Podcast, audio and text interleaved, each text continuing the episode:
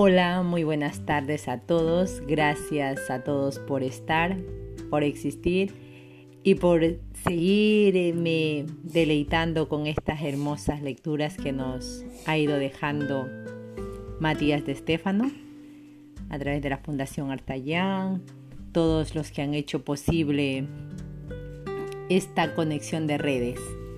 Así que les habla Lucía Campos y voy a dar paso a la siguiente lectura. Camino yo soy, contexto. 24 de septiembre de 2020, Matías de Estefan. Yo, ayer me dijiste que era importante recordar la forma en que habíamos nacido, pues identifica el pulso con el que vivimos nuestra vida. Pero no todos los que nacemos de un mismo modo tenemos la misma impronta ante la vida. Por ejemplo, yo nací por cesárea y muchos otros también, y aún así no vivimos de igual manera nuestra vida. ¿Por qué? Soy de la misma forma que nadie verá igual un mismo escenario, circunstancia, color, situación, idea. Los hechos que vivimos dependen de cómo uno les percibe, como cuando ves una película. Las escenas son las mismas y todos pueden verlas. Sin embargo, cada espectador verá algo diferente. Se focalizará en un momento concreto, se reflejará en un personaje específico. Le gustarán más unas escenas que otras. Hay quien mirará el sentido estético y, fotografía. Otros pensarán en la dirección, otro en la actuación, otro solo en la historia o algún vínculo entre los personajes que le recuerden a su propia vida y hay quien tomará la película casi como una historia real. Por ello, lo mismo que tú vives es percibido de distintas formas por los demás. No puedes decirle a otro lo que vivió, pues solo el otro sabe lo que siente. Para ti, esa vivencia te provocó esa conciencia de no esfuerzo, de que las cosas te sean servidas en bandeja siempre, porque a su vez tu estado de vibración y percepción era amplio pero también lo sabrá que al no haber hecho la fuerza inicial en la vida debido a la cesárea, tengan grandes dificultades para enfrentarse a conflictos en la vida, pues no han despertado la fortaleza inicial y se ven más susceptibles al entorno. Yo. Yo, entonces, despendiendo la emoción en el pulso, la frecuencia en que está vibrando, asimilable lo que he vivido haciéndome único en una experiencia semejante. Soy. Todos los detalles hacen a la singularidad. Toda percepción moldea el yo. La percepción del mundo externo en el momento de nacer es lo que da sentido al pulso inicial el ciclo de la vida, pues dependerá del primer empujón hacia ella. Si el nacimiento es el primer gran cambio en el proceso de tu vida, todos los demás cambios que vivas en ella tendrán la misma sensación. Identificarlo ayuda a prever la forma en que viviré los siguientes cambios y así podré prepararme con antelación. Yo, ¿qué pasa con quienes no recuerdan cómo nacieron? Soy fácil, hay que aprender a preguntar. Recordar es unir las partes perdidas y separadas de ti. Por lo tanto, hay que preguntar el padre a la madre, a los familiares o quien pueda recordar lo mínimo de aquel momento de tu nacer. No importan las fechas, importa lo que tu cuerpo vivió, lo que tus padres vivieron, lo que tú viviste. Pregunta, indaga. Es muy simple. Yo, ¿y los que ya no tienen a quién preguntar? Soy. Todos tenemos al menos una leve noción de nuestro nacimiento. ¿Quién no lo tiene? Debe trabajar el por qué no lo tiene. Porque nunca lo habló, porque lo desconoce. Allí está la forma en que está viviendo su vida. Desconocer el nacimiento es no conocer las raíces del árbol que eres. El concepto de desconocer es parte del análisis que deben hacer.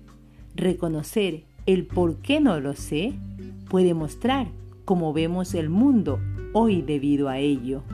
Yo, claro, todo cuenta. Lo importante es que nos hagamos las preguntas sobre nuestros primeros recuerdos o sobre lo que otros pueden contarnos de ello. Soy conocer tu nacimiento o lo poco o nada que sepas de él te ayuda a entender desde dónde te has plantado en la vida para avanzar, crecer, vivir, experimentar. Así entenderás más de quién eres. Yo, ¿y qué tiene que ver esto con la astrología? Soy, la astrología moldea tu alma, tu energía, pero es un tema que deberá ser discutido en otro momento. Ahora concéntrate en tu cuerpo, en tus células, en tus sentidos. Yo, ok, entonces, si lo que debo tener en cuenta es que el primer pulso está condicionado por los sentidos y por lo tanto la percepción que tengo de las cosas, uno de los factores que ha determinado lo que soy, más que la forma del parto, es el contexto en que se dio. ¿verdad? Soy.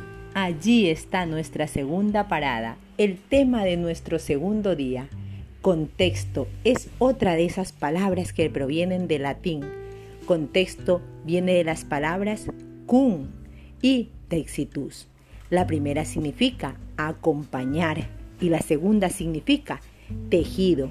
El tejido es aquella red de diferentes elementos que se entrelazan creando un entramado de materiales que interconectados manifiestan una estructura. Por lo tanto, el contexto es un conjunto de tejidos de diferente origen e índole que se combinan para crear uno nuevo. Hoy soléis decir que el contexto de algo significa aquello que rodea, una situación o circunstancia en que los sujetos se encuentran o donde pasan las cosas. Sin embargo, en esta visión se separa el sujeto en cuestión del contexto, como si fuesen cosas totalmente diferentes. La verdad es que ambos son inevitables, el uno del otro.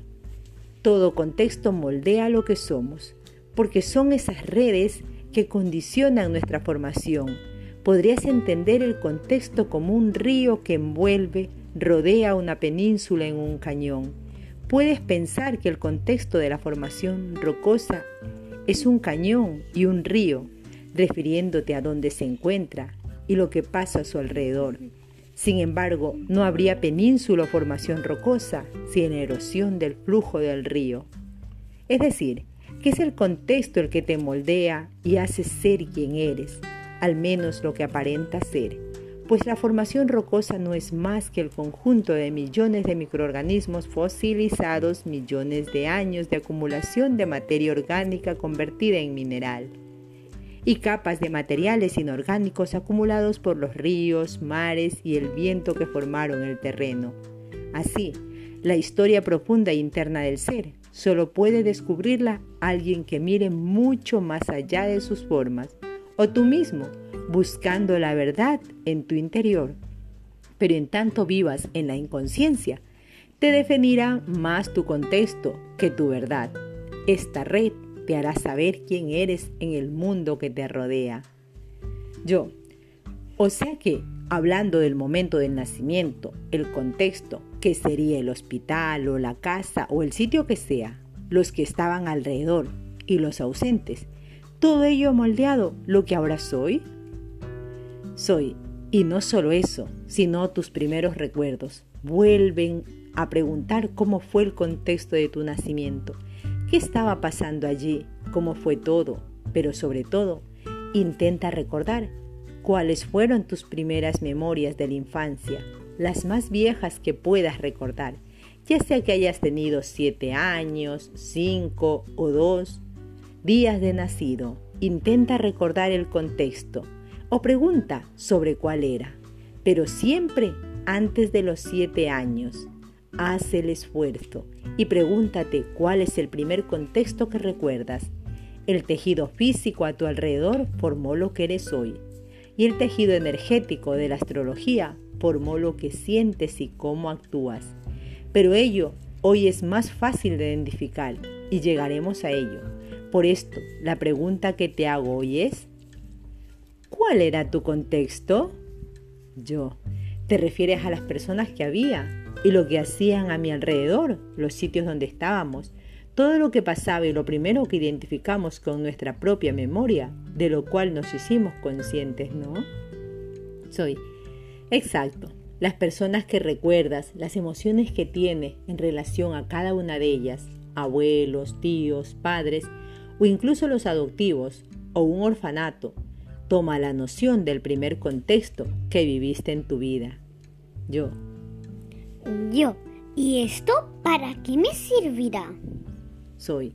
Te servirá para saber los contextos que buscas y creas en tu vida. Si son espacios sanos, si son trampas, si son de dependencia, de dolor, de alegría, te ayudarán a saber cómo tu subconsciente construye tu realidad, teje tu mundo. Estás trabajando para la red planetaria, en el tejido de un planeta, conectándote a diario con los tejidos de miles de personas, con la voluntad de transformar el contexto planetario, actual para uno trascendental. ¿No te parece lógico que quienes constituyen la voluntad y amor por esta red en formación deban cuestionarse desde dónde están buscando construir esta red? Yo creo que entiendo que te refieres a que muchas veces proyectamos la visión del mundo que queremos a través de la red, no desde la neutralidad al servicio de la Tierra, sino desde la necesidad de crear un contexto donde nuestro propio organismo físico se sienta seguro o haya identificado como el contexto perfecto e idílico. Soy nuevamente la famosa proyección a partir de la percepción. Lo que ves con tus ojos es lo que tu cerebro ha podido interpretar según su formación experiencial. La gente que sigue identificando el color negro con lo negativo y lo blanco con lo positivo, por ejemplo, sigue una mente colectiva de dualidad. Aquellos que se ven a sí mismos como guerreros de la luz contra la oscuridad podrían pues considerarse racistas. El cerebro constituye patrones que interpretan el mundo y esto nace del contexto que nos han forjado. Identificar el contexto de lo que nos ha tejido aquí y ahora es lo que nos libera de la proyección en la red de aquello que nosotros individualmente hemos contemplado erróneamente desde la emocionalidad. Identifica tus primeros recuerdos del entorno de tu vida y podrás descubrir en su análisis lo que esperas proyectar de ti en los tejidos de las redes del mundo. Yo, somos las arañas tejedoras de la red, así que una de las tareas que tenemos es reconocer si lo que hacemos y tejemos es para atrapar insectos en nuestras redes o tejer una casa o conectar caminos entre las ramas. La intención marcará la diferencia, entiendo. Soy, anota pues, ¿cuáles fueron los primeros contextos que recuerdo en mi vida? Yo, y luego, soy, no hay un luego en este mes, no adelante los pasos, analizar es suficiente por hoy. El camino sigue un paso a la vez. Preguntarte a dónde vas a veces te ayuda a tomar el impulso para llegar al destino. Sin embargo, te quita de lo importante que es descubrir los detalles en el camino. Deja de pensar el para qué, que ahora vea la causa y verás que hay mucho allí por descubrir antes de saber a dónde irás con esto. Solo te diré que si buscas tejer una red para un mundo en equilibrio y armonía, debes entender desde dónde lo tejes reconociendo tus primeros tejidos, tu primer contexto. Yo soy producto de mi contexto.